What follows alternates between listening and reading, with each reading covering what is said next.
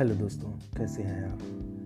मैं आप लोगों से ये कहना चाहूँगा कि आज के कोरोना टाइम में लोग बहुत पैनिक हो रहे हैं और उनको पैनिक नहीं होना है, उनको नेगेटिव नहीं सोचना है, क्योंकि जैसा हम सोचेंगे, हमें वैसा ही हमारे माइंड पर उन बातों का असर पड़ेगा, हमारे दिमाग पर वैसा असर पड़ेगा। अगर हम कुछ उल्टा सोच रहे हैं या नेगेटिव सोच रहे हैं तो हमारी सोच भी वैसी होगी और हमारी बॉडी का रिएक्शन भी ठीक वैसा ही होगा।